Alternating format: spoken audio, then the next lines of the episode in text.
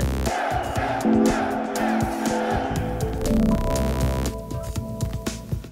Slibuji na svou čest a svědomí, že budu dbát i blaha republiky i lidu, že budu konat své povinnosti v duchu lidově demokratického zřízení, věrnost Československé socialistické republice a věci socialismu.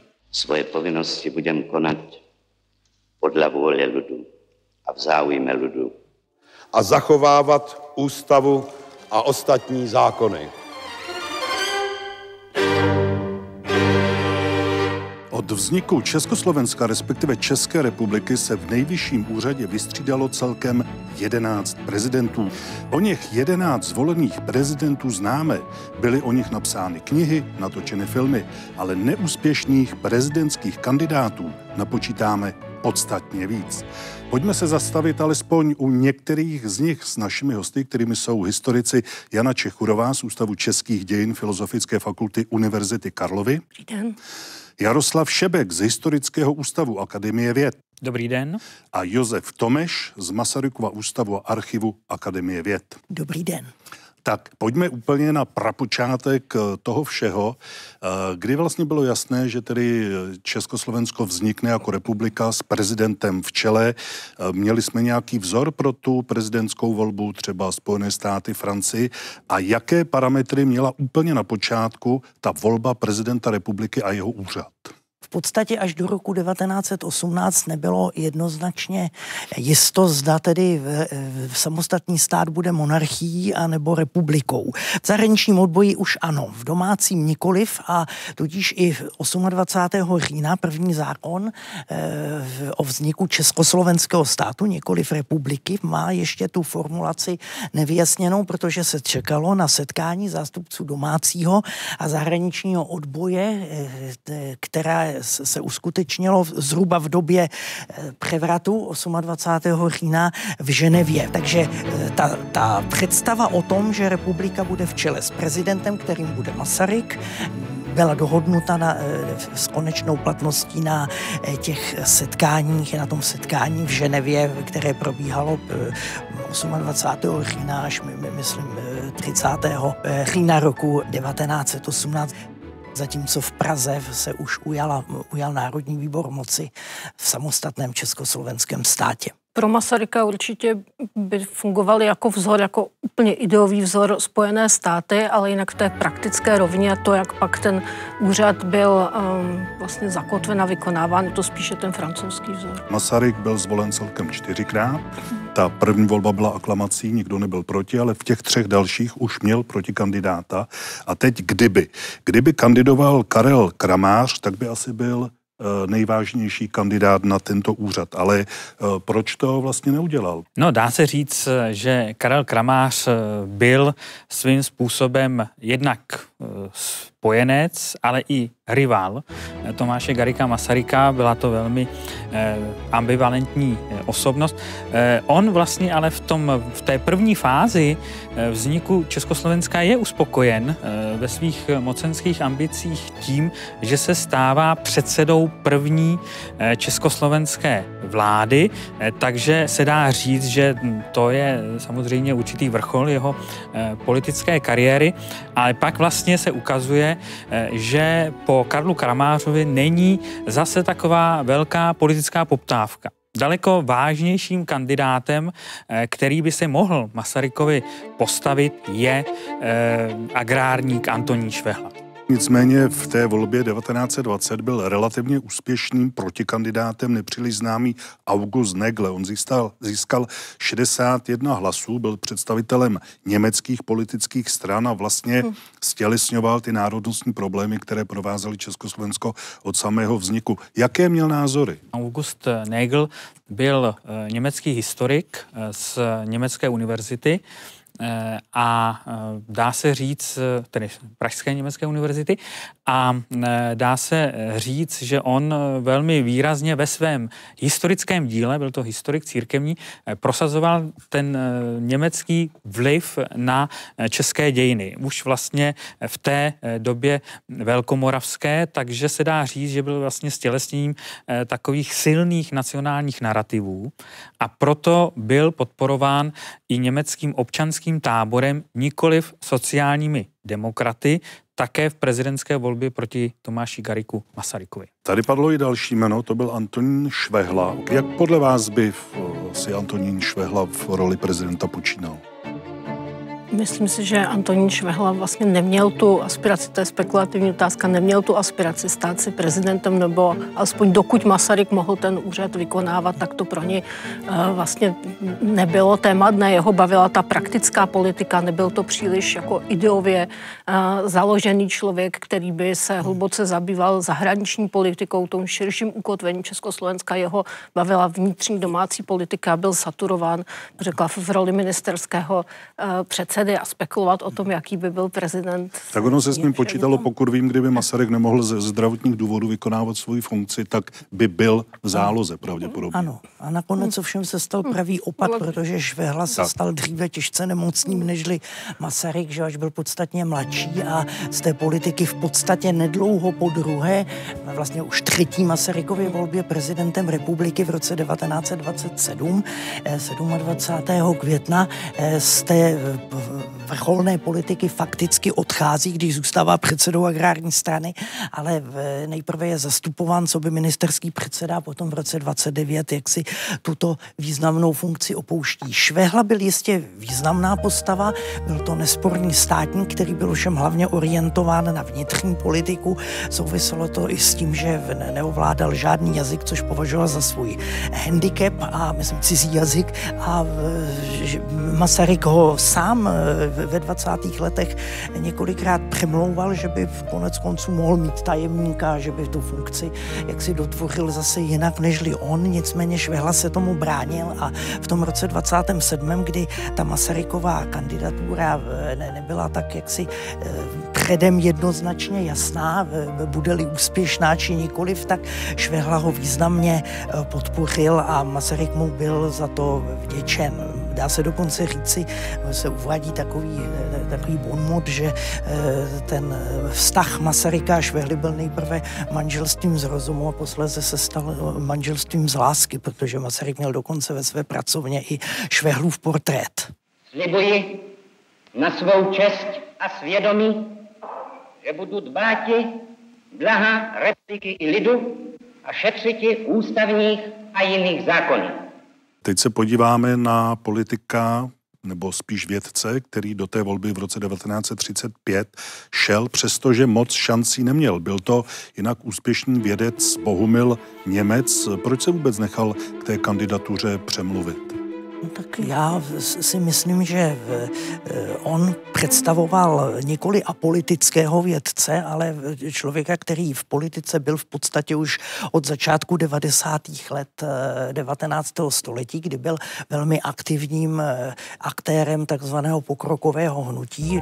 A potom na určitou dobu tedy z politiky odešel, začal se a velmi významně, dokonce dá se říci světově renomovaně věnovat botanice Americe a stal se eh, v roce 1907 univerzitním profesorem, takže eh, velmi mladý a eh, do politiky se ovšem potom vrátil. Reprezentoval takový, řekl bych, nacionální proud české politiky, dalo by se říci pravicově nacionální, i když on sám některé ty původní pokrokářské ideály, třeba výrazný sociální akcent si zachovával po celý svůj život a samozřejmě i v té době 30.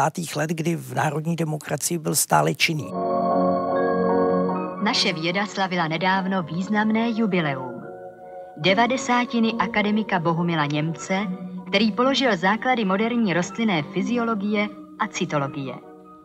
Já jsem vždycky rád kolem sebe mladé lidi a mám je rád dosud a přeju jim hodně úspěchu v jejich vědecké práci a také v práci pro mírové zabezpečení našeho státu a jeho blahobytu. S tou kandidaturou, jak si tehdy přišli agrárníci, pravicové křídlo agrární strany a pokud by měl eh, býval profesor Němec podporu eh, celé jaksi středopravicové v československé politické eh, veřejnosti, tak měl naději, že by v té volbě mohl zvítězit. To znamená, pokud by ho kromě agrárníků, národního sjednocení a živnostníků možná část části lidovců podpořila početná v parlamentě, už šlo stále o parlamentní volbu eh, Hlinkova slovenská ludová strana. Tak nakonec ale neuspěl a neuspěl. ta volba z roku 1935 byla zajímavá tím, že vlastně agrárníci eh, navrhovali Masarykovi, aby se stal doživotním prezidentem, hmm. byť už v té době ano. byl eh, nemocný a Eh, byla zajímavá vlastně i tím, že Edvard Beneš nakonec drtivě zvítězil. V té době asi žádný jiný politik nemohl do té volby výrazněji zasáhnout. No já si myslím, že Beneš měl vlastně největší potenciál sjednotit co nejširší vlastně to politické spektrum. Tím, že to byla volba parlamentní, tak potřeboval prostě parlamentní podporu, parlamentní většinu a měl velký potenciál vyjednávání všemi možnými směry, včetně právě těm, s těmi slovenskými, uh, slovenskými ludáky, ale i třeba komunisty. Když to u toho Bohumila Němce právě to jeho pokrokářství, uh, jeho nacionalismus velmi ostrý. To vadilo, uh, že nebyl schopný vlastně sjednotit tu proti Masarykovskou-Benešovskou opozici, která která sice byla široká, ale on nebyl tím průsečíkem vlastně toho, co, hmm. co vadilo. Já bych ano, jenom doplnil, že velmi důležitou roli v tom sehrála i vatikánská diplomacie. Ano. Nově hmm. příchozí eh, apoštolský nuncius Ritter, který jednoznačně podpořil Beneše a tím vlastně dal do jisté míry karty na stůl Hlinkovi, který se víceméně zachoval podle tohoto doporučení a také volil Beneše nám o době Jiří Kaspodě bratr řekl, že stačilo vrátit zemi a její vládě přirozený úkol strážce pořádku a všeobecné bezpečnosti a shromáždila kolem sebe velké houfy národa a vzbudila v nich cit národní na úkor toho, co dnes se nazývá moderní ideologií boji ideologickými. Milan Hodža. My jsme tady zmínili ten problém česko-německý, který se odvíjel od roku 18. Podobně se vyvíjely československé vztahy. Eh, on proti Benešovi nekandidoval, dokonce mu zajistil hlasy slovenských poslanců, ale eh, co do schopností byl někdy srovnáván s Benešem.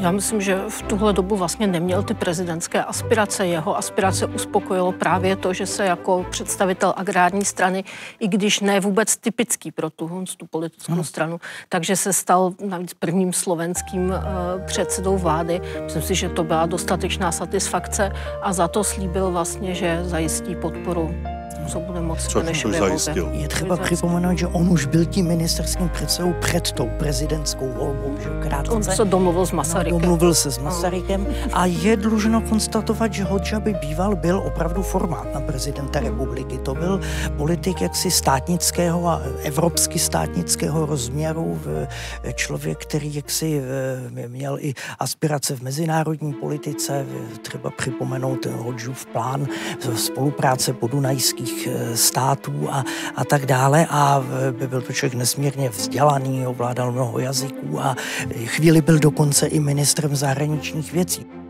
Slibuji na svou čest a svědomí, že budu dbát blaha republiky i lidu a šetřit ústavních a jiných zákonů. My se dostáváme, posunujeme do roku 1938, kdy nastávají pro Československo celkem těžké časy. Hledá se nepolitický prezident a je jim zvolen dosavadní předseda nejvyššího správního soudu Emil Hácha. Ale uh, obecná otázka, proč se vůbec vykročilo tou nepolitickou cestou, když ta politická sice s problémy, ale za té první republiky víceméně fungovala? No. no, tak já bych řekl, že to souviselo s celkovým naladěním eh, té eh, pomnichovské situace v české veřejnosti, která samozřejmě velkou vinu v té emocionální situaci těžké eh, přičítala těm dosavadním politickým elitám. Takže z tohoto důvodu se samozřejmě hledal na post prezidenta člověk, který neměl žádné spojení s předchozími politickými stranami, eh, s nějakými kruhy masarykovskými nebo eh, samozřejmě i protimasarykovskými. V podstatě hledal se člověk, který je v uvozovkách politicky nepolíben. Což Hácha určitě byl. Což Hácha v podstatě byl. I když se tedy objevilo jiné jméno, to byl František Chvalkovský, uh-huh. což je vlastně velmi zajímavá figura, protože to byl vlastně ministr zahraničí druhé republiky. Ale tady je zajímavé, zase bych vlastně dodal spaku jako spíš zajímavost z vatikánských archívů. Tam třeba vadilo to, že František Chvalkovský je evangelík. A to samozřejmě vadilo třeba tomu jakoby pravicově konzervativnímu táboru, který je vlastně teď v sedle eh, po Mnichovu a právě Emil Hácha byl vlastně pravověrným katolíkem. Ale je pravda, že ze všech těch mnoha kandidátů nikdy nebylo tolik osobností, o kterých se hovořilo, že by mohli být jako těmi prezidenty, tak uh, z těch všech osobností on byl vlastně nejvíc um, jako opravdu apolitickou bytostí, takovou jako nevýraznou v tom veřejném prostoru. Vybíralo se z různých kruhů, z kruhů diplomatických, uh, akademických, uměleckých, armádních a, a nakonec vybrali teda tohohle z toho um, penzionovaného, penzionovaného soudce, který předtím z hlediska toho veřejného prostoru opravdu nic moc uh, jako nepředvedl. Vy říkáte, že tady těch kandidátů bylo víc. Hmm. Já tady mám jedno jméno, diplomat Štefan Osuský. On to byl uh, Benešův kritik, byl to svým způsobem trošku uh, představitel těch pozic slovenské autonomie. Jaké byly jeho názory, jaké měl šance stát se prezidentem? Tak já si myslím, že v tu chvíli vlastně ty šance byly poměrně malé, ale je potřeba říci, že Štefan Osuský je poměrně výraznou figurou i v tom období válečném. Tam si myslím vydobil daleko větší renomé, než v okamžiku, kdyby tedy eh, právě se asi stal eh, prezidentem a nebylo to fakticky možné, no. protože tam byly velké spory československé navíc. No, jo. navíc byl evangelík a byl teď byli... A to je opět, opět je vlastně prostě ten problém. A, a teď byli slovenští katolíci na koni za druhé ano, republiky. To je další věc a konec konců on vlastně nikdy v Československu nežil. nežil. On byl od svých asi, já vím, 15 let byl v Americe, byl hmm americký Slovák, že potom měl výraznou, eh, sehrál výraznou roli už v prvním odboji a pak byl celou dobu první republiky eh, významným československým diplomatem, vyslancem nejprve v Londýně, potom 20 let téměř v Paříži, že eh, až do roku 40, kde se hrál velmi výraznou roli. Postava to byla jistě mimořádná a státnická, ale v tom domácím prostředí, včetně toho slovenského, myslím, zvláštní šanci neměl. Vy jste říkala, paní docentko, že ten prezident se tehdy nedal v nejrůznějších kruzích hmm. uměleckých, kulturních, ale také podnikatelských. Hmm. A v té souvislosti bych zmínil jméno Jan Antonín Baťa. Přicházela ta jeho kandidatura opravdu jaksi vážně v úvahu, nebo to spíše bylo jeho zbožné přání a jeho takové, dnes bychom řekli, PR? On byl ze svého okolí i nabádán, aby nějak aktivně se uh, o to ucházel, protože to byl vyloženě vůdcovský typ uh, v tom jako ekonomickém prostředí, ale s velkým přesahem právě i do veřejného prostoru. Uh, velmi se jako opravdově i jako PR třeba zasloužil nebo příspěvkem na obranu, na obranu republiky a pokud by bývalo Československo tehdy hledalo nějakého rozhodného lídra, tak by jím Jan Antonín Baťa mohl být, ale takového Československo nehledalo. Mluví se o nadvýrobě. V Evropě je jenom nadvýroba bídy, hádek a válečných hrozeb. A to je jasné, že buď to dojde k uvolnění výměny zboží ve světě, nebo dojde k velkovýměně šrapnelů, smrti a zajatců vedle všeobecného zničení. Ta jeho kandidatura by rozhodně nevzbudila sympatie v Německu a musíme si přiznat, že v této době bohužel jsme byli západními spojenci v, jaksi v manipulování do situace, že si máme tu svou jaksi v otázku svého státu z Němci vyřešit sami a že už tehdy, když ne oficiálně se pohlíželo na to, jak ta která kandidatura bude přijata v Německu. A Jan Antonín Baťa tam jaksi rozhodně nebyl persona gratisima Berana. Když paradoxně potom se mu vytýkali dobré vztahy s Němci, no, ale, ale to, to, bylo, to bylo to je, to je víceméně Ale do kdyby se v roce 38 vybíral prezidentský kandidát z politických osobností, kdybychom nebyli hmm. na této lodi, že hledáme nepolitického, tak asi nejvíc šancí by měl Rudolf Beran. Myslíte si, že by si třeba v té prezidentské funkci vedl lépe než Hácha, nebo to byl dopředu už taky ztracený boj?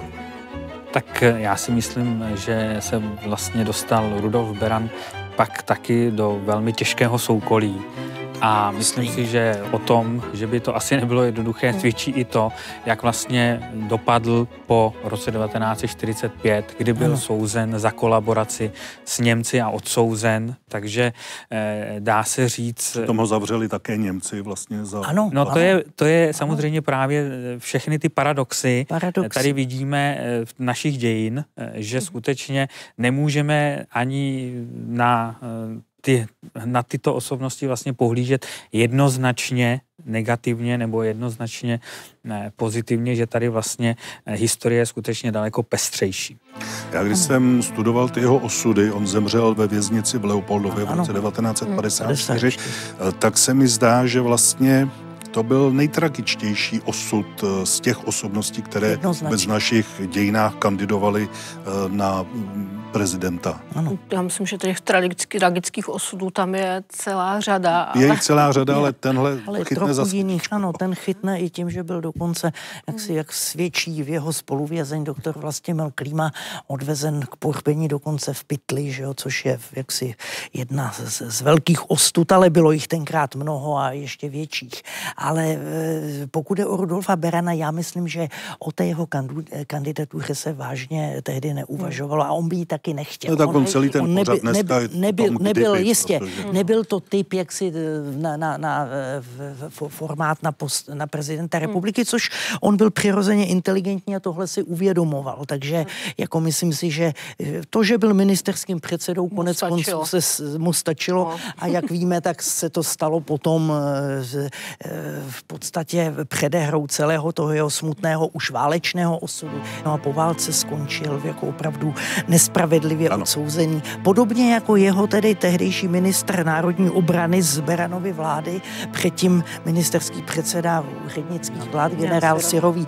Ten osud je možná ještě tragičtější, protože Sirový v podstatě nějak politicky jak si se, se neangažoval jednoznačně a, a to, že, že jak si podal ruku Když on mu ji podal jemu, je myslím příliš malý důvod k tomu, aby byl odsouzen na 20 let. Tak, my jsme tady zmínili kandidaturu jednoho vědce, po válce se objevují kandidatury dvou dalších eh, čelních vědců s politickým angažmá, Zdeněk Nejedlý a Albert Pražák. U Zdeňka Nejedlého je to kuriozní i tím, že on vlastně byl uznávaným životopisců Masaryka. Myslel si Nejedlý na ten prezidentský úřad eh, opravdu vážně? Myslel. Myslím si, že Zdeněk Nejedlý si na ten úřad vážně hmm. myslel.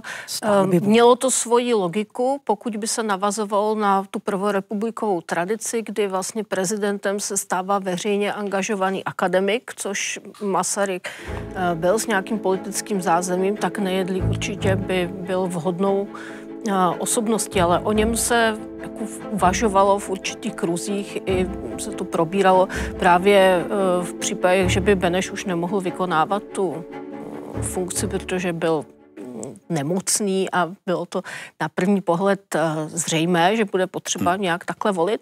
A protože ale abdikoval až eh, po únoru, tak ta otázka se pak otevřela ještě jinak, jak se vlastně bude pokračovat v té prezidentské tradici, jestli vůbec bude pokračovat prezidentský úřad a jestli se teda, pokud bude pokračovat, zvolí teda tradice nějakého toho jako akademického eh, prezidenta, anebo jestli se přikročí k tomu řešení, který nakonec um, bylo vybraný a to je, že teda nastává éra dělnických prezidentů, že to bude přímo z toho stranického centra, ze stranického no. vedení, že přijdou ty osobnosti. Tak já bych ještě zmínil to druhé jméno Albert Pražák. Já si myslím, že Albert Pražák je právě ten představitel toho občansky angažovaného univerzitního profesora. Ovšem po roce 1945 nemá prakticky velkou šanci, protože je v podstatě uh, už vlastně, nebo vkráčí do osobozené vlasti s určitým škraloupem. protože on vyjednává jako předseda České národní rady eh, s německými eh, důstojníky kapitulaci v Praze, ačkoliv tedy tady se vlastně um, už jakoby kapitulace odehraje 8. května v Berlíně a tím vlastně jakoby neumožní aby tedy skutečně e, osvobodila Prahu sovětská armáda se vším všudy, protože vlastně Eh, naráží tady ty sovětské jednotky, které přijíždějí ráno 9.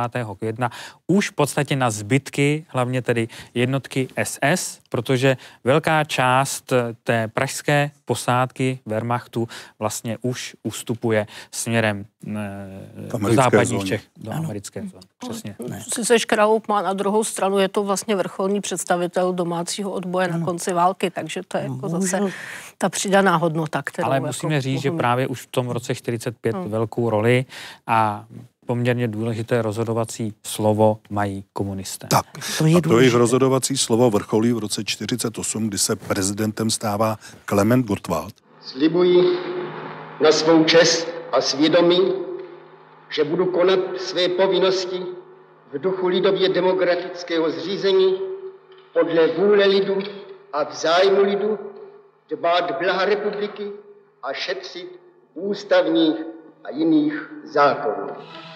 Víme, že Klement Gottwald, velký syn a prezident Československé republiky, dovede nás bezpečně do šťastné a krásné budoucnosti v socialismu, který je přáním všeho československého lidu. Pojďme se zastavit ještě u dvou kandidátů té doby, kteří by přicházeli v úvahu, a to je Jan Masaryk a Rudolf Slánský. To angažmá je u obou spíše uh, teoretické, ale ano. Pojď, pojďme se na ně podívat. Co, co Jan Masaryk? Mm, o Janu Masarykovi si myslím, že se reálně uvažovalo i v období uh, války, že by to mohl být Benešův nástupce, tak říkajíc by to zůstalo uh, v rodině, mělo by to uh, svoji logiku a myslím si, že byly chvíle, kdy i Jan Masaryk jako reálně o tom uvažoval, že by to byla možná cesta pro něj, jenomže ve chvíli, kdy Beneš přestal být prezidentem, kdy se vzdal toho úřadu, tak Jan Masaryk už byl mrtev od, des, od 10.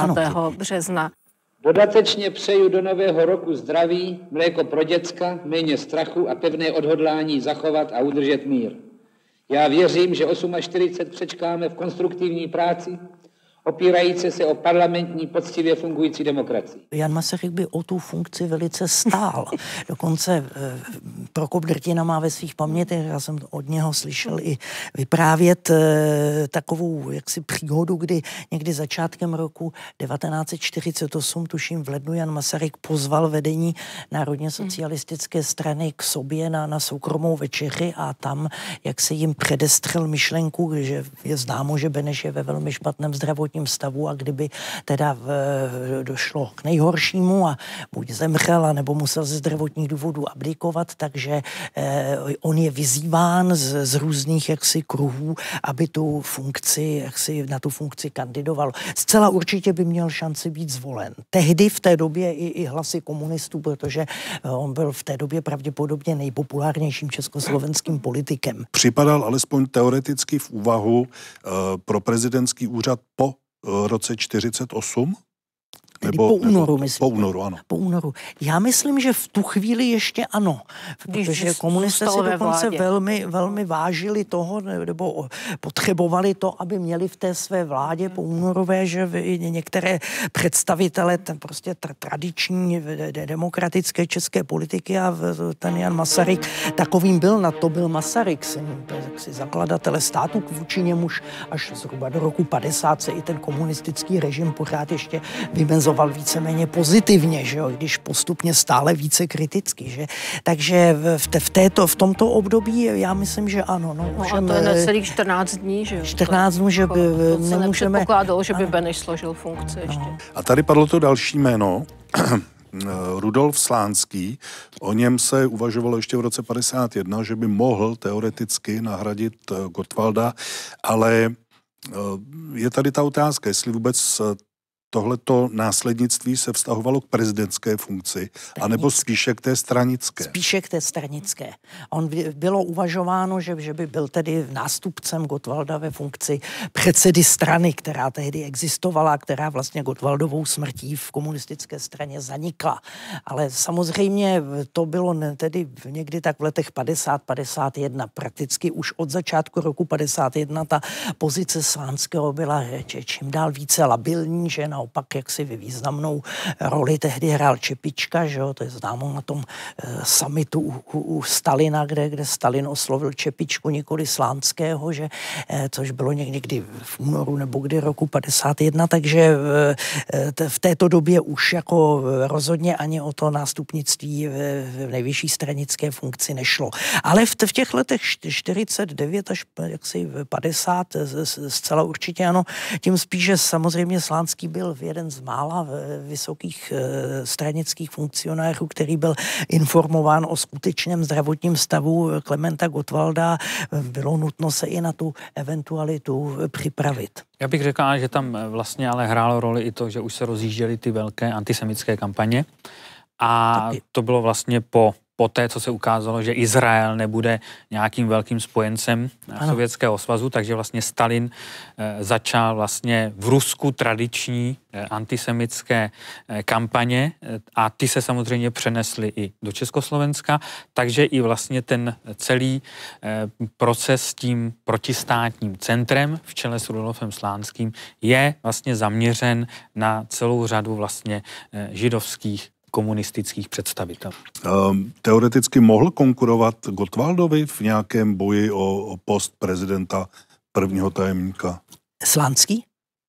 Já myslím, že pokud Gottwald žil, tak, tak a pokud by se nerozhodl, což by se určitě ne, vzhledem ke své povaze nerozhodl, eh, odejít z této funkce, takže nemohl. Gottwald byl jako v, v, ověnčen gloriolou jaksi v, myslím, eh, stranického vůdce a, a byl i trošku, byl, byl výrazněji charismatický, že jo. Eh, Slánský neměl vlastně žádné výrazné charisma, to byl jaksi muž politického zákulisí, takový architekt moci, mm, byrokrat, stranický, že jo, a dokonce v tom stranickém aparátu pro svou povahu a pro své někdy arrogantní jednání nebyl nijak oblíben, takže a v národě už teprve ne, že? Ne, já si myslím, že takový kandidát teoretický samozřejmě byl spíše Václav Kopecký. Mm-hmm. Jo? Kdyby, ano, kdyby vlastně se o tomhle diskutovalo vážně, tak si myslím, že právě Václav Kopecký je vlastně ten, který o to, myslím, že i by stál, protože on se vlastně taky do jisté míry eh, deklaroval, stejně jako nejedlí, jako tvůrce určitých ideových koncepcí v rámci no, komunistické ideolog. strany. Hmm. Hmm. Ano. Já bych ano. ještě k tomu řekla, že vlastně z hlediska politické kultury to odcházení prezidentů v minulosti mělo trošku jiné parametry než dneska. Oni povětšinou jako abdikovali, většina československých ano. prezidentů abdikovala ti dva dělničtí prezidenti zemřeli ve funkci a vlastně se nikdy nestalo, že by někdo z nich dokončil funkční období ano. a pak odešel do penze. Eh, na penze a do penze a sledoval to, eh, sledoval to zpozdálí. Takže to funkční období taky bylo až do roku 67 leté, což byla docela eh, dlouhá doba, tak jako předjímat ty volby, to byl běh na dlouhou tráť, jako co hmm. se stane To poté. je pravda. No. Slibuji na svou čest a svědomí věrnost Československé socialistické republice a věci socialismu. Své povinnosti budu konat podle vůle lidu a v zájmu lidu budu dbát blaha republiky a zachovávat ústavu a ostatní zákony socialistického státu. V roce 68, podobně jako v roce 38, opět hledáme spíše nepolitického kandidáta, ale ve finále úplně ti nepolitičtí kandidáti neuspějí a vychází jako ideální kandidát Ludvík Svoboda. Proč neuspěl někdo z protikandidátů, já nevím, Jiří Hanzelka, eh, další osobnosti i politici typu Smrkovského, novomestského císaře? Málo kdo z nich, které jste jmenoval, byl jako nepolitický. I ten Hanzelka byl komunistický vlastně cestovatel. Ano. Jo, no, tam jediný ne... tomu... chci, chci říct to, že hmm. nepolitičnost nebyla v té době na závodu.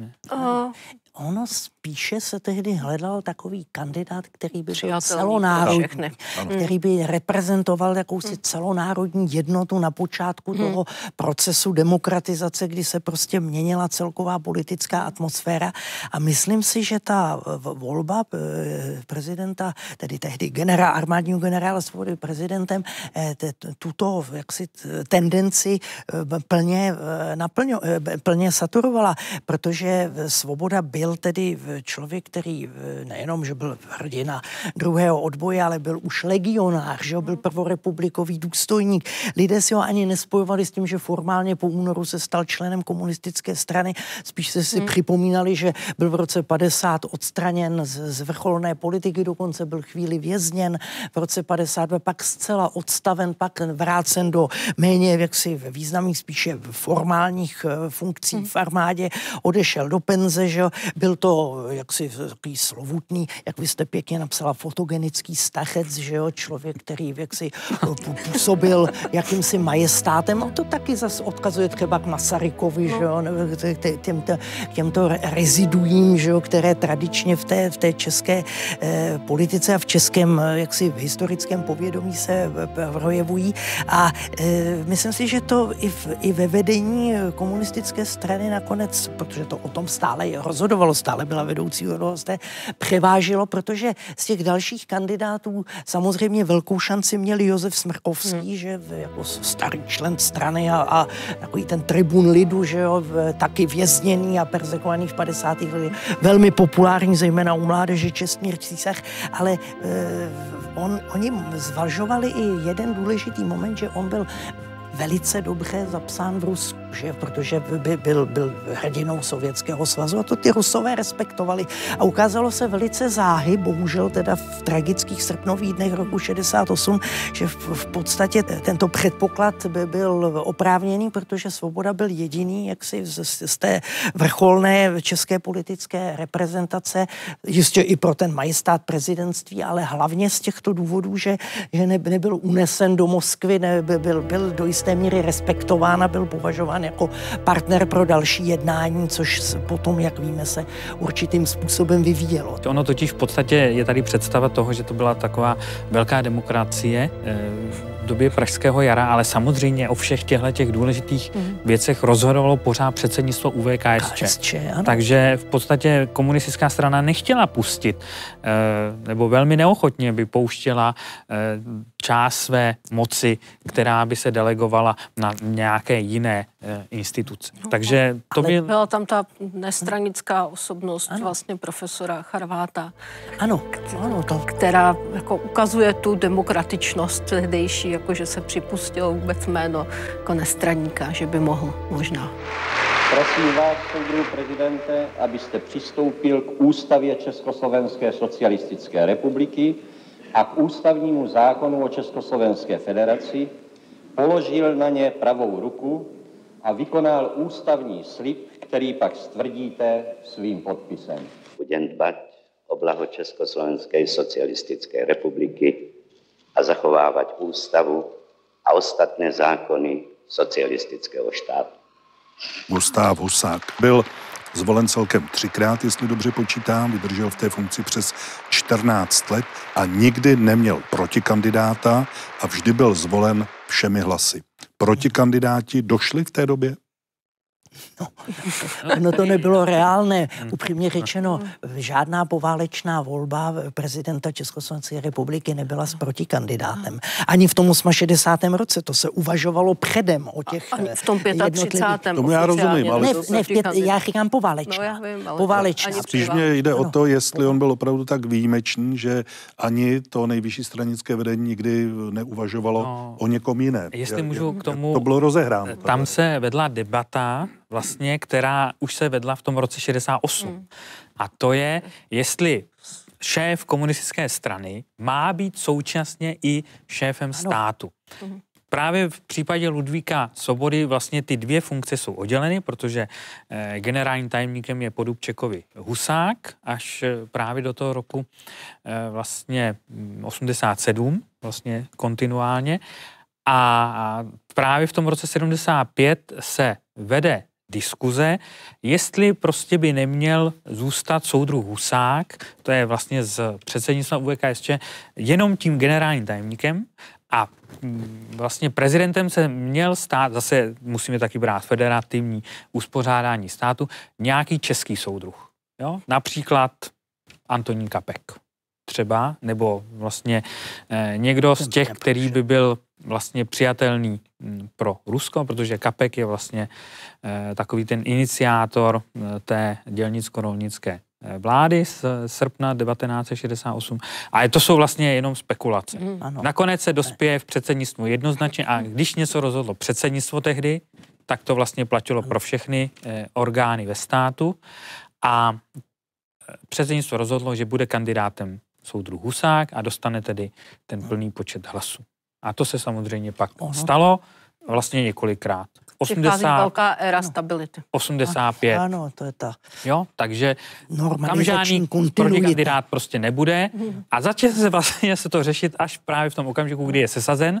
Hmm. Gustav Husák v roce 1987 hmm. z funkce generálního tajemníka přichází Jakeš, kdy vlastně se ty dvě funkce opět Разделали. Э, Důležitou roli tam hrál ještě jeden moment. Husák byl první prezident Slovák. Slovák. Že? To bylo velmi důležité. Slováci a samozřejmě i slovenští komunisté o to jak si velice usilovali. Za druhé, v, v té české eh, komunistické eh, vedoucí elitě v té době vlastně nebyla žádná osobnost, která by byla aspoň trochu formátem na prezidenta republiky. No, Vím, že aspiroval na to třeba eh, i Alois Indra, ovšem jeho celková Taky. nepopularita no. i, i ve vlastní straně tohle to vylučovala.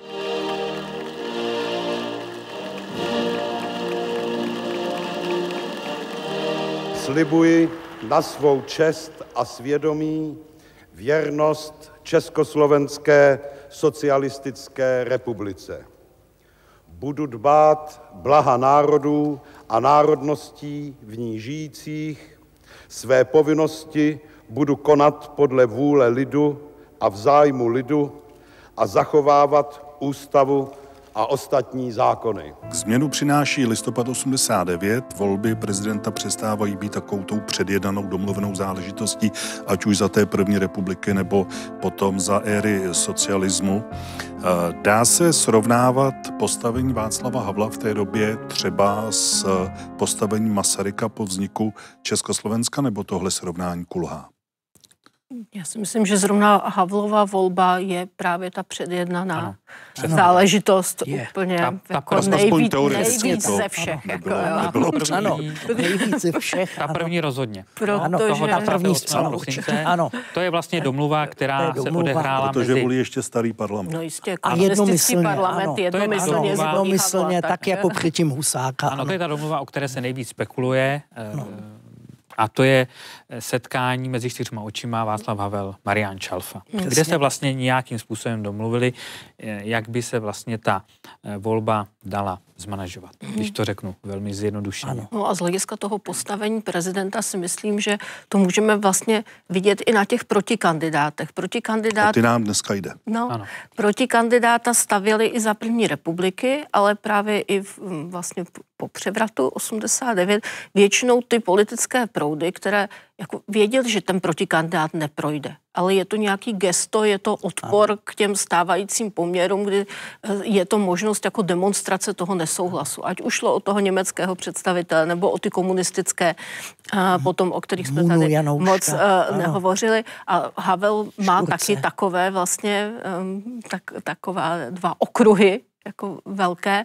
A to jsou vlastně slovenští představitelé, proti němu vlastně ta kandidatura jako Květika, který nepřijal, ale je to určitý symbol, jako už který se objevuje v roce 90 a pak v roce 92 jako zosobnění toho, toho symbolu pak zajistí to, že není zvolen žádný prezident v první ani dalších volbách. A pak ve 92. vlastně uh, nastupuje éra uh, Sládkova a dalších osobností. Takřka permanentních prezidentských ano, voleb. Ano, ano. Přesně no, tak. Takže, Ale... takže to jsou ty dva okruhy, které vlastně se nehlásí jako k mm, tomu nastavení uh, tak, jak je tomu Ale státnímu. pojďme jenom Ten Havel je zmínit... taky tím to, co stálo kandidátem. na začátku té otázky, to znamená to postavení nebo srovnání Masaryka a Havla. Je možné. Je možné a myslím si, že v obou případech šlo o zakladatelské osobnosti ne, ne, jaksi určité éry. V případě Masarykovy je dokonce o zakladatelskou osobnost celého státu, že jo, vůdce zahraniční odboje, v případě Havla vůdce tehdejšího disentu, že jo, a který byl taksi i celou tou, tou eh, propagandou v, v, kolem té prezidentské volby a už, už vlastně během té, eh, té- toho revolučního dění listopadu a prosince roku eh, de- roku 89 náležitě glorifikován a eh, dlužno říci, že v tom počátku prezidentské své éry možná ten Havel měl ještě větší vliv a dokonce i faktickou moc než Masaryk. Masaryk totiž, když se vrátil z exilu, tak podle zatímní ústavy Československé republiky eh, z 14. listopadu eh, 1918 měl poměrně velmi malé formální pravomoci. On si ale velice rychle vydobil, že jak si ty eh, be- be- pravomoci byly rozšířeny zvláštním zákonem z 23. května roku 1919 a eh, samozřejmě kromě toho byl velmi silná osobnost, takže tady vytvořil takový precedens jaksi eh, silného, významného, charismatického prezidenta. O něco podobného potom, jak si usiloval a ze začátku i s úspěchem Václav Havel, nejenom, že Havel cestuje po světě, je všude vítána a v, jak si v, tady vítá v, dokonce papeže, že a později amerického prezidenta a tak dále, ale eh, oni ho navštěvují třeba i ze zahraničí různí podnikatelé, ačkoliv prezidentu nikdy nepříslušelo řídit hospodářskou politiky. Taková to- byla doba vládě. tehdy. Taková byla vláda. A prvně každý šel k Václavu Havlovi. Václav Havel prostřednictvím svých poradců potom rozhodoval, jak se bude ti postupovat dál. přicházeli do televize pak ty- informovat ano, o svých aktivitách. Ano, přesně tak, někteří byli taky 90. podíval se na ty případné protikandidáty Václava Havla, eh, kterými mohli být Aleksandr Dubček a Walter Komárek. Mohli být? Tak samozřejmě já si myslím, že. Alexander Dubček v podstatě to považoval za možnost svojí satisfakce. A řekl bych, že on vlastně velmi o to usiloval a nemím, nebo nedokážu úplně jako říct, jestli byl tak, eh, spíš bych řekl, že ne, spokojen s tím postem předsedy Hmm. federálního Určitě ne. To si myslím, že nebyl, protože on měl pocit, že vlastně lidé volají potom, aby se navrátila ta atmosféra pražského jara. Navázalo se na ano. Ano, přesně tak. To myslím, že byl vlastně i ten jakoby narrativ, který jakoby mm, podporoval i ten Walter Komárek. Jo? Vlastně navázat na to, co tady bylo, vlastně opravit ten socialismus, ne ho destruovat. No i pak Čestmír císař, to je další osobnost, Ano, Čestmír která císař taky vlastně znova uh, Jo, takže usiluje o ten v prezident. tomhle směru samozřejmě si Ano. Aleksandr Dubček myslel, že by vlastně tím nejlepším prezidentem byl on. Protože on měl taky pocit, že Václav Havel nemá politické zkušenosti. V té době Dubček byl velmi populární i v zahraničí, že? V- té době, jak si mě měl tu gloriolu toho muže v roku 68, hmm. ale i v širokém národním společenství, jak českém, natož slovenském. Slováci by bývali jaksi stáli o to, aby byl Dubček prezident, aby občas byla kontinuita. Tam ovšem byly problémy v tom, že když, když je eh, ministerský předseda Slovák, to má být prezident v té federaci eh, Čech a naopak, že? A hovoří se, to já to nemohu prokázat, ale slyšel jsem to od zasvěcených lidí, že velice proti možnosti, že by se stal jeho nástupcem na prezidentském stolci, eh, pracoval Gustav Husák ještě v závěru své prezidentury a že snad i ta, ta aktivita Čalfova a to vše mě- mělo být řízeno tím směrem, aby tedy prezidentem, eh, nástupcem Gustáva Husáka eh, nebyl jeho rival a vlastně nepřítel Aleksandr Dubček, zároveň druhá významná, výrazná slovenská osobnost. Co Walter Komárek? Za Komárka koruna bude jak Marka. Tak jako vy jsem na tuto dobu velice dlouho čekal a jsem nesmírně šťasten, že jsme se dočkali a že budeme moci budovat nové, demokratické, pro všechny šťastné Československo. Já myslím, že ten spíš aspiroval, nebo byl i veřejností provoláván za kandidáta na ministerského předsedu. Hmm. Ale je, co, já myslím, že o, to, o, toto, o tu funkci by určitě stál, ale nakonec se teda stal pouze místo předsedou, byť dokonce myslím prvním místo předsedou vlády. Federální a, a velit federální vlády a protože jak si ten vývoj šel prudce, měl prudkou dynamiku, jak si poněkud jiným směrem, nežli byla jaksi trajektorie Komárkova eh, vlastně ekonomického eh, myšlení, tak eh, velmi rychle vlastně odešel i z té vlády, že? protože ho převýšili tlaky těch, těch pravicových ekonomů reprezentovaných především Václavem Klausem a tou později nastoupenou cestou privatizace, jak víme, on měl docela odlišný názor na to. akcie. Ale ano. myslím si, že prezidentem republiky, že, že se, se o tom nějak vážně neuvažovalo, ani on sám, že, že na to neaspiroval. Jistě formát by na to byl. Blíží se další volba, od té doby se ta volba změnila na přímou. Když se podíváme na to, o čem jsme tady hovořili, jaký by podle vás měl být kandidát? Teď nemám na mysli jména, ale jeho charakteristika politický, nepolitický v té příští době, na co by se měl zaměřit? Já myslím, že by měl být politický, ale měl by opravdu, eh, měla by to být v každém případě osobnost. Osobnost charismatická, osobnost, která prostě nějakým způsobem osloví celý národ. Dneska máme výhodu v tom, že jsme národní stát, že jsme, jsme jaksi český národní stát a můžeme eh, v tomhle směru, už, už není tu ten problém, co byl za federace, že jo, s ohledem teda na eh, zda Čech nebo Slovák.